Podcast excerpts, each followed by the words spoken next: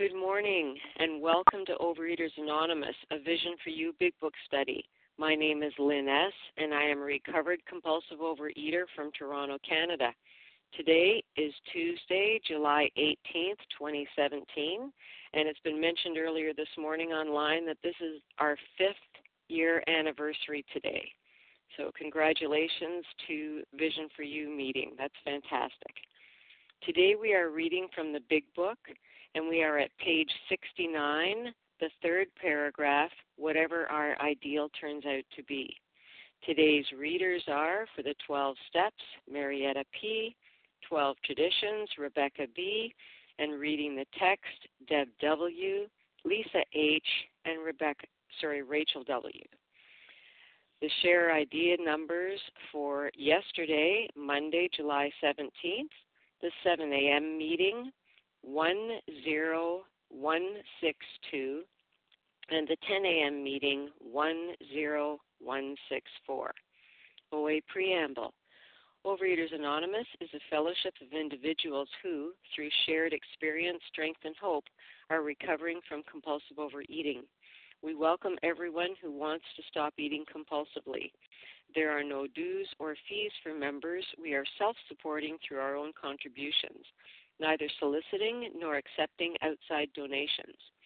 O A is not affiliated with any public or private organization, political movement, ideology, or religious doctrine. We take no position on outside issues. Our primary purpose is to abstain from compulsive eating and compulsive food behaviors and to carry the message of recovery through the twelve steps of O A to those who still suffer. Our sole purpose. O A's fifth tradition states, each group has but one primary purpose, to carry its message to the compulsive overeater who still suffers. At a Vision for You Big Book study, our message is that people who suffer from compulsive overeating can recover through abstinence and the practice of the twelve steps and twelve traditions. I will now ask Marietta P. to read the twelve steps. Good morning, Marietta P. from Virginia Recovered, the twelve steps of Overeaters Anonymous. One, we admitted we were powerless over food and our lives become unmanageable. Two, came to believe that a power greater than ourselves could restore us to sanity. Three, made a decision to turn our will and our lives over to the care of God as we understood Him. Four, made a searching and fearless moral inventory of ourselves. Five, admitted to God, to ourselves, and to another human being the exact nature of our wrongs. Six, we're entirely ready to have God remove all these defects of character. Seven, humbly asked Him to remove our shortcomings. Eight, made a list of all persons we had harmed and became willing to make amends to them all. Nine, made direct amends to such people whenever possible, except when to do so would injure others, them or others. Ten, continued to take personal inventory, and when we were wrong, promptly admitted it. Eleven, sought through prayer and meditation to improve our conscious contact with God as we understood Him, praying only for knowledge of His will for us and the power to carry that out. Twelve, having had a spiritual awakening as a result of these steps, we try to carry this message to compulsive overeaters and to practice these principles in all our affairs. And with that, I pass, and thank you for allowing me to do service. Thank you, Marietta P. And Rebecca B. will read the twelve traditions. Good morning. This is Rebecca B. from Boston, Recovered. Happy anniversary, everyone.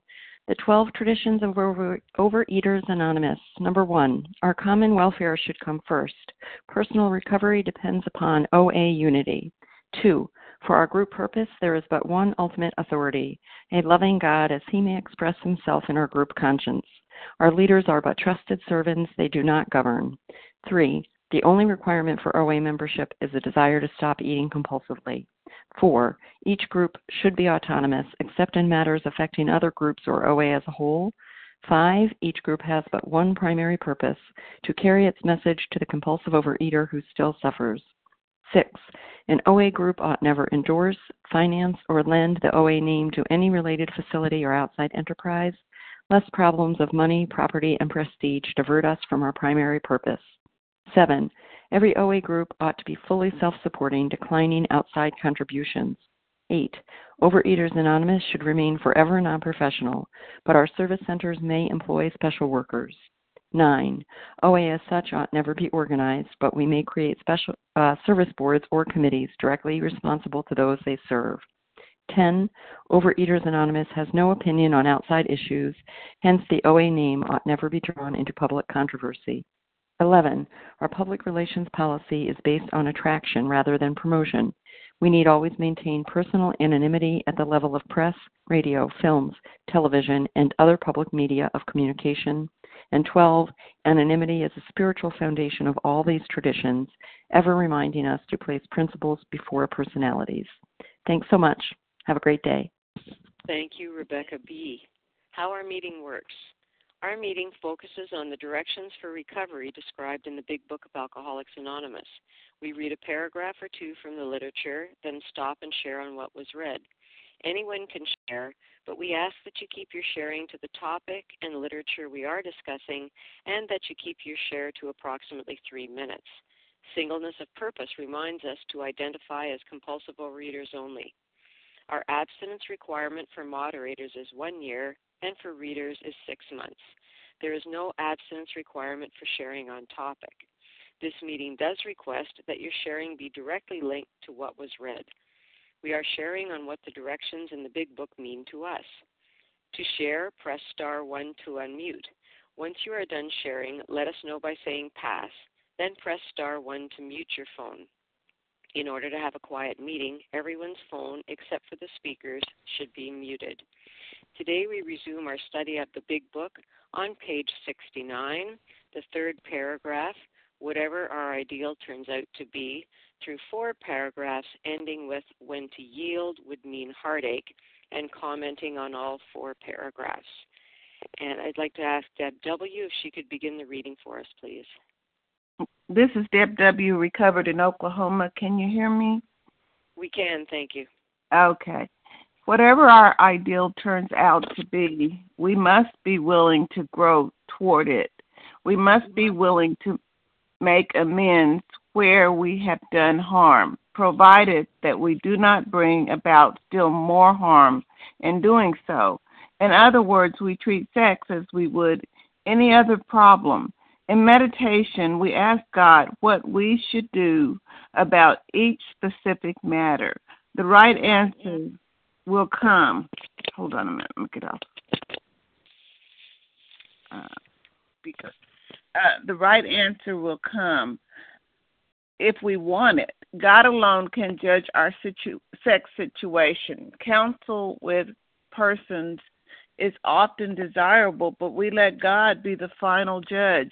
We realize that some people are as fanatical about sex as others are loose. We avoid hysterical thinking or advice. Suppose we fall short of the chosen ideal and stumble. Does this mean we are going to get drunk? Some people tell us so, but this is only a half-truth. It depends on us and on our motives. If we are sorry for what we have done and have the honest desire to let God take us to better things, we believe we will be forgiven and will have learned our lesson. If we are not sorry and our conduct continues to harm others, we are quite sure to drink. We are not theorizing. Um, these are facts out of our experience. To sum up about sex, we earnestly pray for the right ideal, for guidance in each questionable situation, for sanity, and for the strength to do the right thing. If sex is very troublesome, we throw ourselves the harder in helping others. We think of their needs and work for them. This takes us out of ourselves. It quiet, quiets the imperious urge when to yield would mean heartache. Wow. This is all really, really, really heavy, um, and uh, one one of the most amazing sentences in the whole thing to me is, "It quiets the imperious urge when to yield would mean heartache." And you know, I believe that sex can be just like any other uh, defect of character that um, God is shining a flashlight on and saying in a kind, loving way, I need to look at it. And I think when we get to the place of sex, um, a lot of us, or I can speak for myself, it's difficult to open myself up to someone else and to be honest, uh, but it is a must because there are so many uh, pieces or, oh, I can't think of the word this morning, that are hidden in our minds, in our hearts, in our souls about our shortcoming where sex is concerned or our uh, defect, what, the way we have lived our life uh, looking at sex. Um, I was thinking that um, it says that are we so numbed out that we are unable to see where our present ideals, where sex is concerned, lead us to this heartache. You know, I was thinking of ways that we might have used sex that, you know, that imperious impulse um, continuous continues us to uh, reach for these ways and and not like for control. I remember with my husband, I controlled a lot of the things through manipulation. This is what I wanted, so I knew how to set him up and put him in a good mood. Uh, and so, but but it wasn't because of the, the pure ideal that God has for it. Uh, I, I justify my behavior, and I would have excuses, and I was in denial a lot of it, you know, the time. I mean, I couldn't see where my motives for doing a thing were hurtful uh, to me and to others, and the fear, uh, just automatically using this uh, response or this way of resolving a thing. Um, it kept, I kept doing it, and it was so difficult. I was so addicted to uh, this behavior. You know, I sometimes uh, know that I have put my body first, you know, instead of what I really wanted to do, instead of what I knew was best. And it confuses. This is dating even.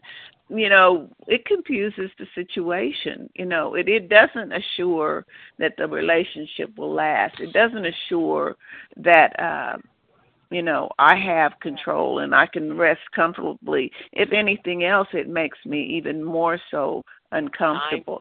So the I, I was thinking balance in thought. We let God be the final judge. We we we can receive from God balance in thought and action. And, uh, you know, we can go into a better way of living. You know, it can make sense. Our eyes can be open to our behaviors. And with that, I pass. Thank you. Thank you, Deb W. We'll now open the sharing on uh, commenting on these four paragraphs. And could I ask, please, that you say your name once? It helps me get it down. So who would like to share? Tina S. Michael H. Leslie W. Jan S. Danielle O. Asa O. Let's go with Lauren. This lineup, and I did miss a couple of people in there. I'll just read who I've got, and then you can tell me who I missed. I have Tina S., Michael H., then there were two people. I have Jan S., Danielle O., and Vasa O. Who did I miss, please? Lauren N. Leslie W. Okay, that's great. Let's go with that lineup, and we'll catch everybody on the next go-round. So Tina S., you're up, and Michael H., you'll be next. Thanks, Lynn, for your service. Tina S., recovered compulsive eater, anorexic in Florida. I'm grateful to be on the line. You know, some great stuff here. I, I love that it talks about whatever our ideal turns out to be, we must be willing to grow toward it. And then in the next couple paragraphs that were read are the directions on how I do that.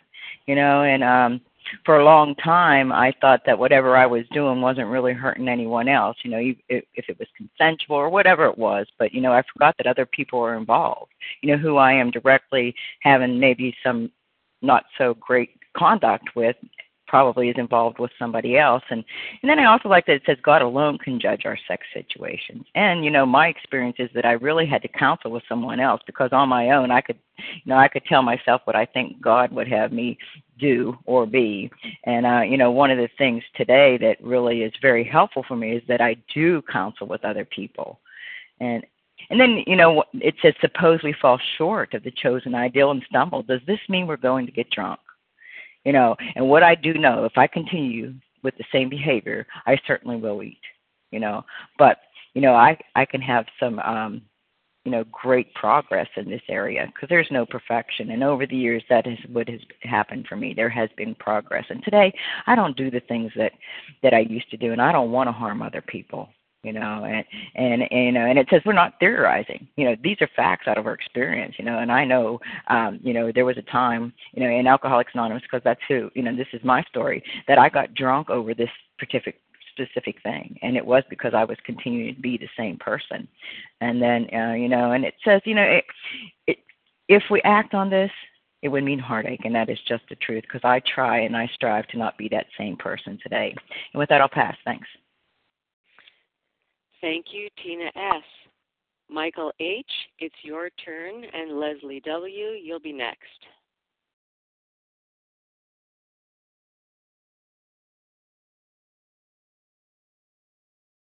Michael H., please press star one. We don't hear you. Good morning, Lynn. May I be heard? We can hear you now. Thank you. Great, great. Thank you for your service. Um, thank you for everyone who makes this wonderful meeting possible. This is Michael H. from the great state of Illinois. I just want to plug in real quick to this, to the power of this book. And, you know, um, I have lots of ideas, you know, that I've come up with on my own over the years. And quite frankly, they, most of them, probably ninety percent of them or more, have done nothing but lead me to misery and destruction in my own life and in others. Um, so this is such a powerful paragraph, and I just summarize, I want to summarize some of the things that I heard here. Um, we ask God to mold our ideals. I, I didn't ask me to mold my ideals. I didn't ask my sponsor to mold my, my ideals. We ask God what we should do about each specific matter. Again, I wasn't asking myself, and nor my sponsor. Great guy, I love him dearly. God alone can judge our sex situation. Not my minister, not my sponsor, not my wife or my friend. We let God alone be the final judge. You know, that gave me freedom to stop judging myself. We pray for the strength to do the right things. Again, I'm not I'm not going on my thoughts or, or my sponsors. I'm not trying to beat him up today, but now what do we do? We think of the needs of others and we work for them, you know, even harder if we're struggling in that situation. That kind of encompasses and summarizes uh, the program for me. Um, what got me well was not meetings necessarily. Well, this meeting is wonderful, and a lot of face-to-face meetings are wonderful. What got me well was not my sponsor, but it was these ideals. With that, I'll pass. Thank you, Michael H. Leslie W., it's your turn, and Jan S., you'll be next. Thank you. This is Leslie W., recovered in Tennessee. Can you hear me okay, moderator? Yes, thank you. Good. Thank you so much for your service. Um, You know, the chosen ideal, um, I really had a lot of trouble in this area. And I am so grateful um, that yesterday on the line, several people talked about um, abuse in this area. So many of us have suffered sexual abuse. Um, my refusal to let God heal me in this area carried over into my marriage. And I wanted a free pass with my husband in the bedroom because I felt justified um, as a sexual abuse victim. But let me say, first of all, that I did not even know that I was a sexual abuse victim. So there was a lot of shame. There was a lot of guilt. Um, there was a lot of blaming. One day my husband was ready to walk out, and I knew that I had to do something. Now, I was in program already at that time, but I wasn't recovered. Um, so what I did was I pulled out my big book, and every morning I said the resentment prayer, and I also said this prayer um, for my husband. And I asked God to help me mold my ideals. I didn't even want to be um, responsive in this area to my husband. Um, I had no desire at all. Um, I just had my second child, and uh, the last thing I wanted was to get busy with my husband in the bedroom, because it just felt like another chore. It just felt like another thing that, you know, another person needed me to do something. And I just couldn't. I couldn't I couldn't conjure up the willingness to do it. And I don't know any other way to tell you except that I prayed this prayer through gritted teeth, and there were a lot of days that I didn't even mean it. But I said it anyway. I took the action. I did it anyway. Because I knew this was the only way I could save my marriage, if there was any way to save it. Um, I did these prayers. I said these prayers for a solid year before things really changed and before things really turned around. But they did turn around. And my sex life is not perfect with my husband today, but it is a hell of a lot better than it used to be, let me tell you. Um This is a man who did not even want to be in the same room with me, and now he really seeks me out and wants to spend time with me. And and I have been given the gift by by God to allow myself to surrender in this area and to be vulnerable in this area. And there has been so much healing in this area for me. And I pray the same thing for all of you. And with that, I pass. Thank you, Leslie W. Jan S., it's your turn. And Danielle O., you'll be next. Good morning. This is Jan S. calling from Saint Augustine, Florida. Thank you for the um, opportunity to share. Um, this area of my life was one of the um, sickest, worst parts uh, for me. And um, God, God was with me uh, through the rough times of my behavior, and didn't leave me. And He He did alone judge what needed to be done in this area for me, because of my own volition, I could not stop. Um, inappropriate behavior, and in this area. Um, I couldn't stop um, doing the things that were not uh, appropriate for me. So he um, took care of that. He just, um, without any other words I can actually express, is that he just came in and plucked that one out. I mean, it, it one day it was just gone.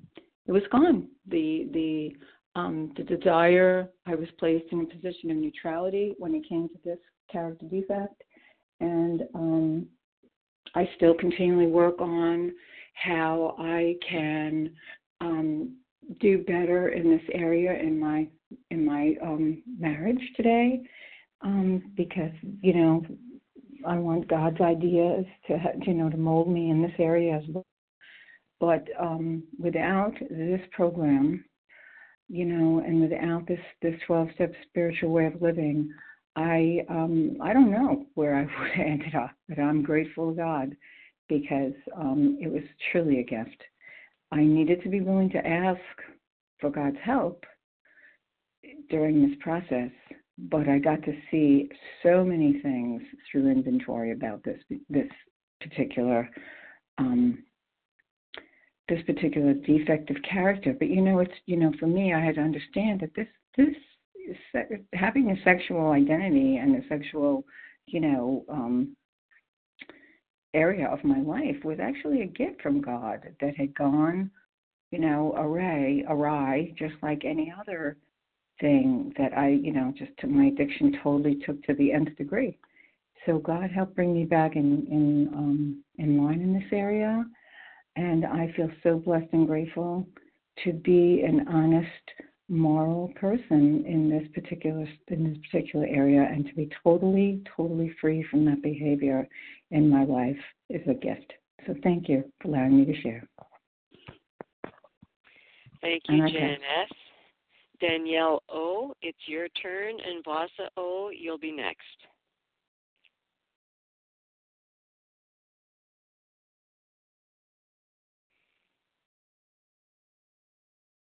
Danielle, press star one to unmute. We don't hear you.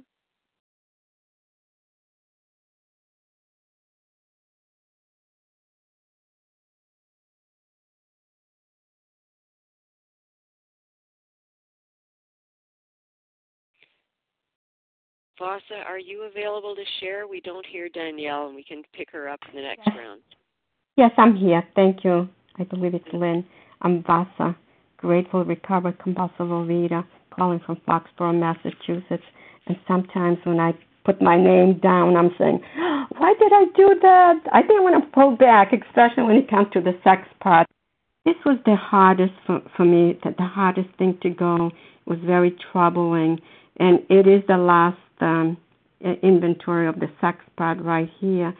And um, by the time I was ready to do it, God gave me the courage and gave me the wisdom just to take the action and do like I did with the food, you know. And the best action I had ever taken in my life was to surrender with the food and surrender to the steps, you know, and study them the way they're laid out. And if I did the steps one by one, they were laid out, they bring me to the next step, even though it was embarrassing or scary, fearful, but it was less for me. It was less because I knew my how my higher power was there to guide me and to give me the the courage. And um, and I also heard other people how they did it, but this was not discussed with my family as growing up. It was almost like a dirty word, you know. And uh, again, I it was very troubling in my even before I got married, because I was always looking for the love and attention from men. And I think the weight probably kept me away from that anyways. But even, you know, when I lost the weight, when I came to Overeaters Anonymous, and that started coming up, and I remember, oh, my goodness, I feel so sad about pulling my, I put my husband through hell about about it. I remember saying, well, if you don't give me the love and the attention, I'm just going to go and get somebody else to, that's going to love me. And I thank God I took the inventory, and I said, you know, what is good in my marriage and what's not so good, you know. And um, my husband loves me. You know, I'm still married to the same man. It'll be forty-nine years. It's by the grace of God. I didn't realize how much he loved me. We did get separated. He just couldn't express his love, you know, because it wasn't done in his family. It wasn't done in my own family. So I couldn't blame him for it, you know. I needed to ask for what I want and what I needed. It, it, it, you know, without get, being mad or angry. And I did list um, the people. I never, I did not have an intercourse till we got married, but it was very troubling still. Flirting, looking for the attention, and you know, I didn't have a lot of boyfriends because we were not.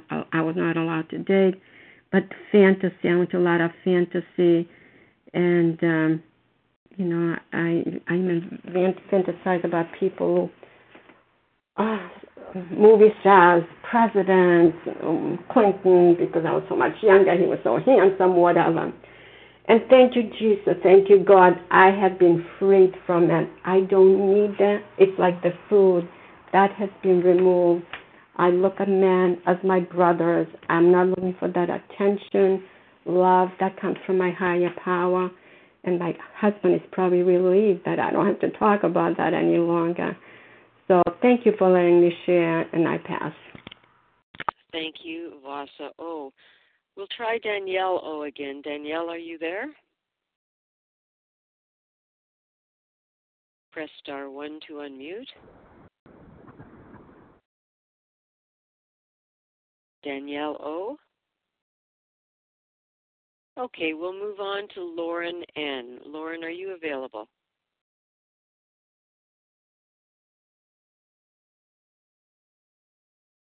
Lauren N, press star one to unmute. Hello, moderator. Can you hear me? It's Lauren N.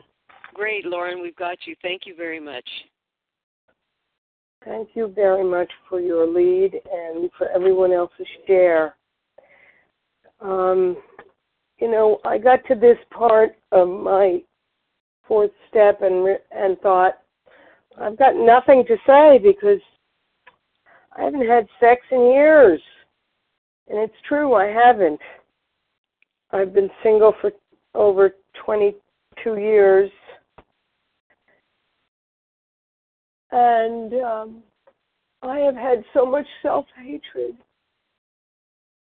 that I haven't let my body be sexual. And I thought, well, I have nothing to work on. But boy, do I have still so much to work on here. I don't let myself be sexual because I have so much self-loathing.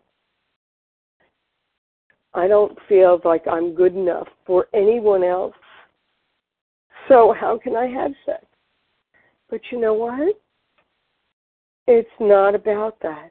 It's not about sex. It's about intimacy. It's about letting people in. And I'm taking the first step by telling you all, three hundred some odd fellows that are all just like me in one way or another at different stages. And I get today to allow myself to look into me and love myself just the way I am. And to be, to allow others to see me as I am and realize that I'm good and I'm lovely and I'm, I have hanging, drooping arms and that's okay. And I have big thighs that have ripples in them because of the fat and that's okay because it's about what's inside me, not about what's on the outside. And with that, I pass. Thank you, Lauren N. Okay, we'll open up for more sharing. Who else would like to comment on what we read? Anna M. This is Larry. Anna M. Lisa N. Cynthia C. Linda D. V.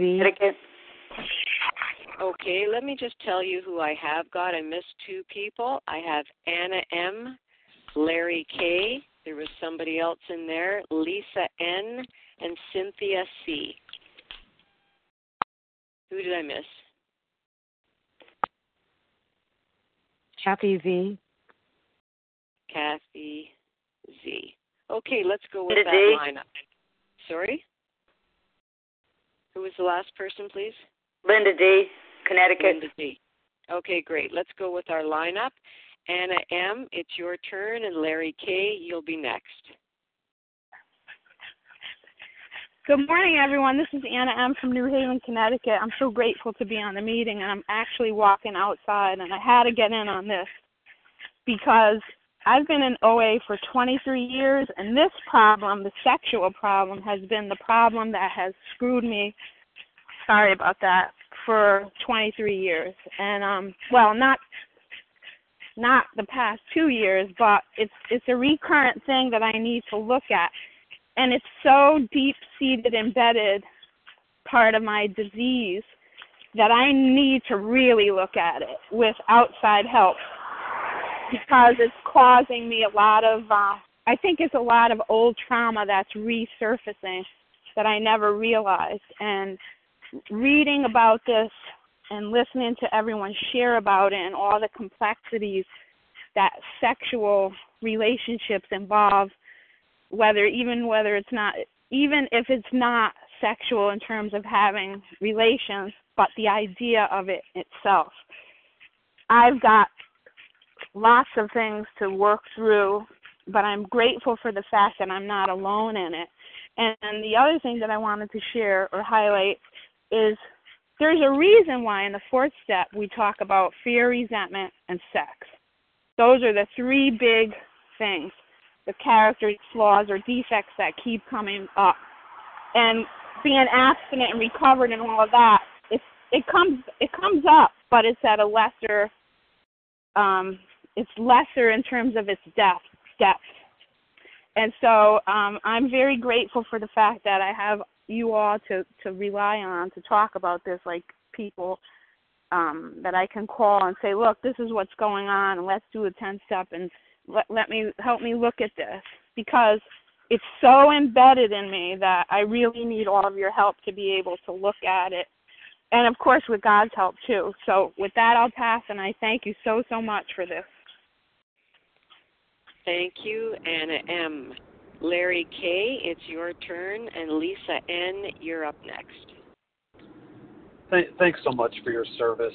Um, Larry K., recovered compulsive overeater from Chicago. Can you hear me okay?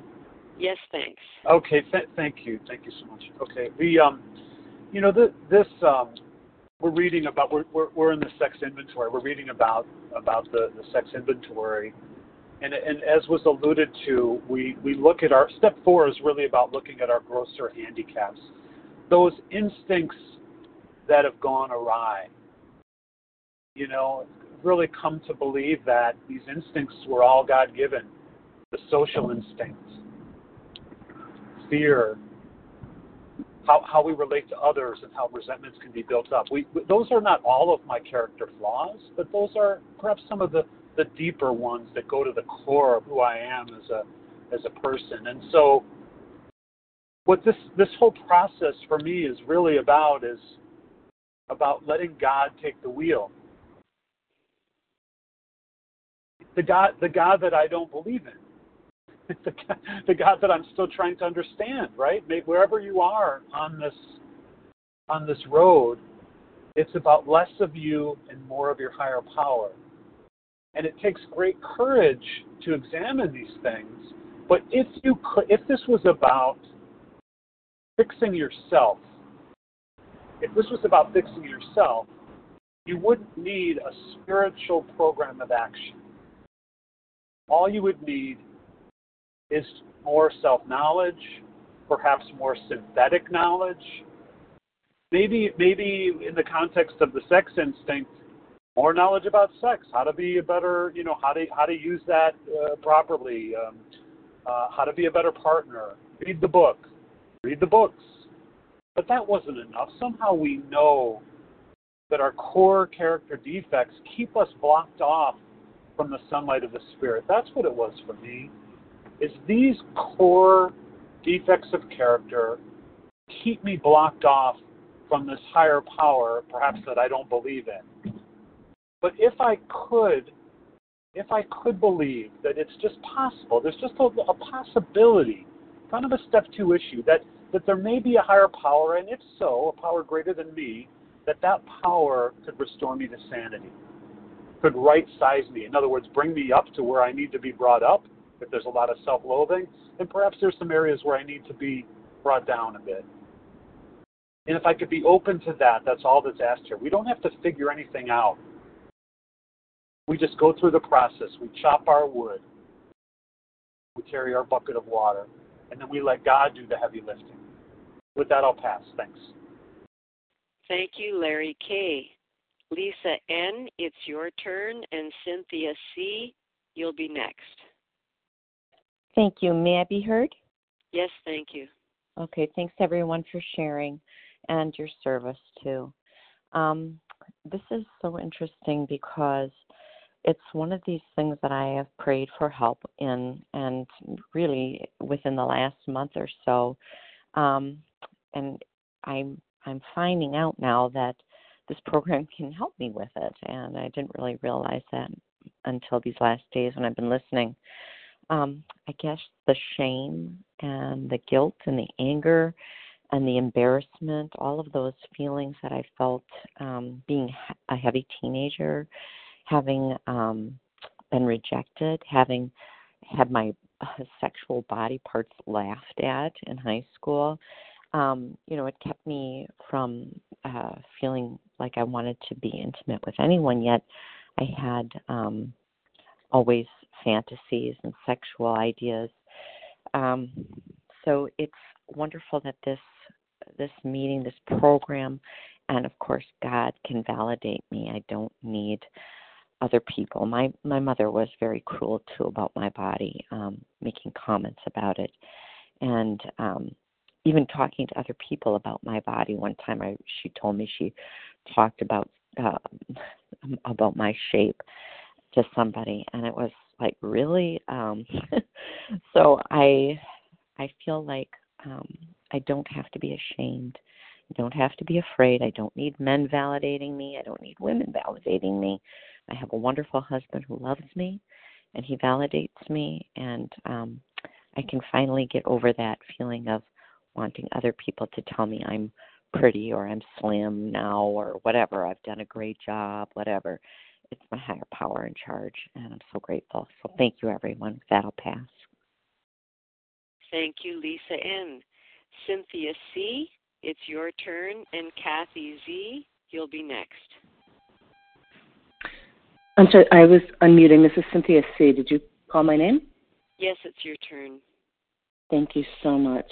Um, thank you so much for your service. Thank you, everybody, this morning for the very, very, very honest shares. Um, just moving. Um, so this is, you know, this is an interesting topic, um, and it brings up a lot for a lot of people, and it certainly brings up a lot for me.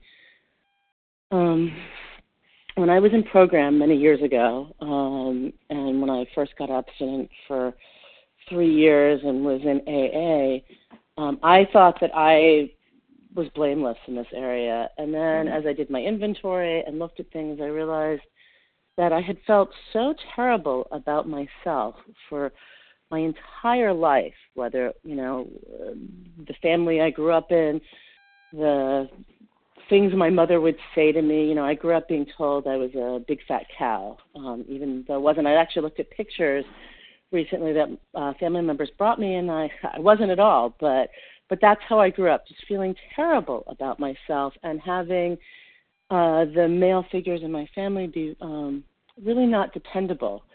So I grew up just feeling like I wasn't worthy and that I was um, I was just very less than. I, I grew up loathing myself. Um, and so in the areas of relationships with men, I thought whatever I could get was, that was all I would, you know, that's what I would take.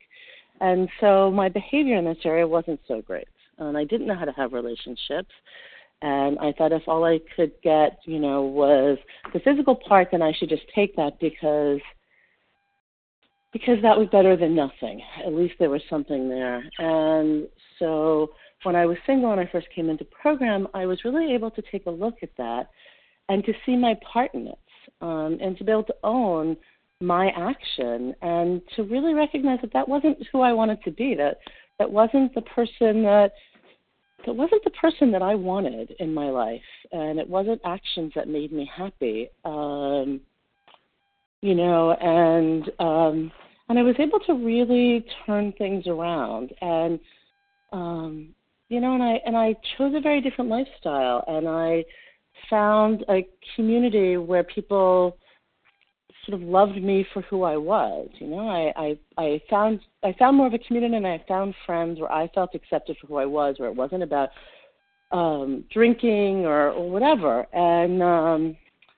you know, and unfortunately, after I got married, I, once I once I went through this process, I have to say, I found my husband soon thereafter, and we got married, and I entered into a more observant Jewish community, and I felt like, oh, I don't need you guys here, and I sort of dropped away, and I lost my abstinence for twenty years. So, you know, the gifts of this program gave me my life today, and then I dropped the steps that I needed, because I thought I was working the steps within within my community, and that wasn't really true. I gained sixty pounds the first year of my marriage, and this topic became a different issue of how do I relate to my husband.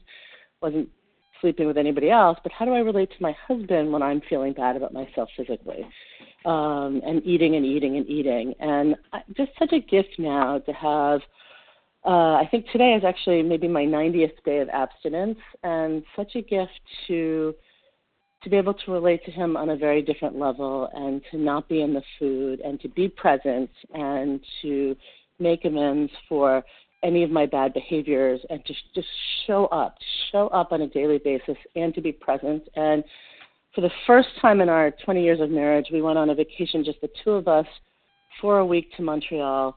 And I was just very present the whole time. And um, I just have to say it was a gift. It was really a gift to work the steps in this program, to see the promises come true, um, Time, and it was really to the support, thank you, it was just really from the support of everyone here, especially this meeting, where there's so much honesty and there's so much focus on the big book and the steps. So with that, I pass. Thank you very much. Thank you, Cynthia C. And Kathy Z, it's your turn, followed by Hi, Linda D. Thank you. This is Kathy Z, and I'm in Missouri. And one thing I just really appreciate about this group and this call is what I've learned about step four, because I never really thought it had anything to do with me. But then to hear that, you know, really this is about how we manipulate others. So it doesn't really have to do anything about the sex act. It's how our relationships are with other people. So when we create this ideal, I learned that, you know, you make it for everyone in your life and for all of the roles that you play. And relying on God to to help that ideal evolve and change as it needs to, that has been very eye-opening for me. And that's all I have. So thank you very much, Pat. Thank you, Kathy Z. And Linda D., it's your turn. Hi, can you hear me? Yes, thank you. Hi, I'm Linda D. from Connecticut, and um I'm so grateful for visions, five years of visions. I have a little over four and a half years of sanity, of abstinence, and a relationship with God and a relationship with you. I'm so impressed and relieved to hear this discussion today. I've been in a twelve-step program, A A and O A, for th- almost thirty-five years. And in that time, things have evolved so that people are absolutely able and willing to talk about this very, very delicate area uh, of sex, sexual abuse, and self-hatred. Um, now, after all this time and all this recovery, solely through the grace of God and working through people, and I'm one of the people, you know, I get it directly too, um, I'm a different person, and I'm a person that does not want to self-destruct with food, with men, with people, I don't know, with shopping, whatever, because that's what it was about. It was about, ultimately, that I hated who I was from the beginning. Oh, it didn't start out that way. It started out as there's something wrong and it's my fault, and I was very little. So psychology or whatever aside, that stuff is deadly. And here I am now. I'm seventy-three years old. I am the hottest seventy-three-year-old babe you ever met. You might not think so, but I do. That's incredible. I've never been married because I wasn't good enough. I've had a series of lovers that um, they were all the same person. Mister Not Right. Definitely not right. And it was me. It, it all came from me. So what am I going to do with that? I'm going to take that to God. That's how I got where I am now. And I feel younger inside than I have felt since I, I've, it's almost like I got my youth back with all the good stuff like wisdom. My body doesn't exactly show that. I've got a lot of hangy stuff, like somebody else said, but so what? I'm not a movie star, and I don't have to be. And I love being me now. Always, not always. Sometimes I have to do a ten-step and get on the line and get lots of help. But what a miraculous program, and I pass with that. Thank you. Thank you, Linda D. I'm going to do one more call-out for Danielle Laura. O, if you're on the line.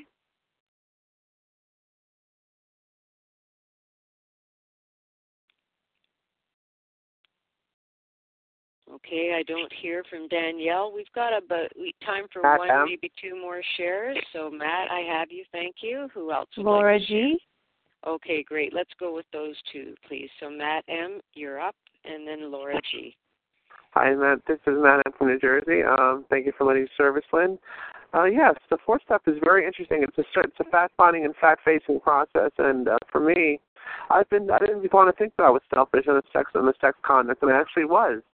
Um, you selling myself to get to get food. I've done that before, and and how other things that I've used. And it's not just about um, sex relations; it's about relations with with the opposite sex and people in general.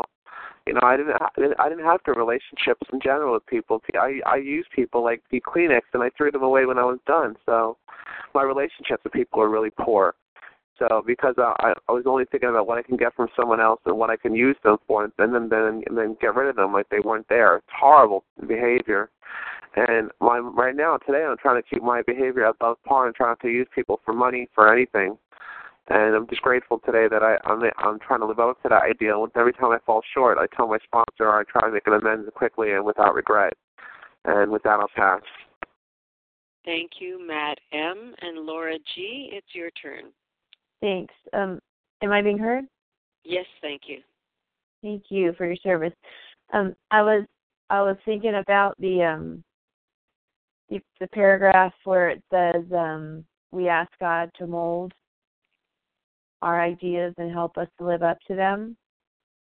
And we remembered always that our sex powers were God-given and therefore good, neither to be used lightly or selfishly, nor to be despised and loathed. And it reminds me of, a, you know, re, uh, re-educating my brain not to be in shame either. I, w- I was also uh, raised by somebody that was raised by somebody that made it shameful. And um, so learning that it's not shameful and always feeling that presence from um, my higher power that, you know, it was a gift, it's a gift and uh, it's not something to be loathed or shamed and or, and or despised.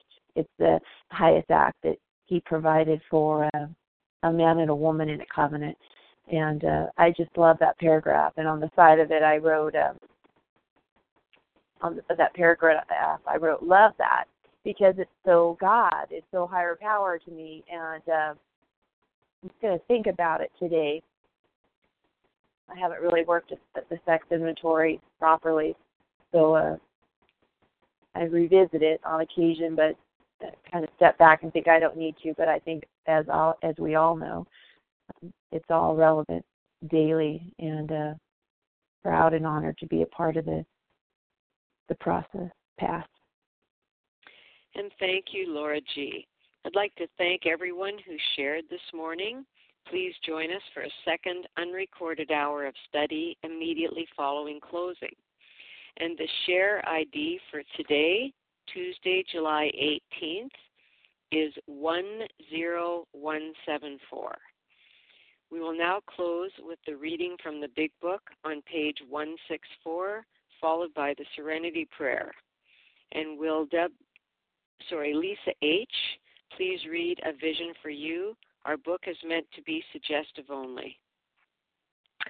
Good morning, Lisa H., recovered compulsive overeater. Our book is meant to be suggestive only. We realize we know only a little. God will constantly disclose more to you and to us. Ask Him in your morning meditation what you can do each day for the man who is still sick. The answers will come if your own house is in order. But obviously you cannot transmit something you haven't got. See to it that your relationship with Him is right, and great events will come to pass for you and countless others. This is the great fact for us. Abandon yourself to God as you understand God. Admit your faults to Him and to your fellows. Clear away the wreckage of your past. Give freely of what you find and join us. We shall be with you in the fellowship of the Spirit, and you will surely meet some of us as you trudge the road of happy destiny. May God bless you and keep you until then.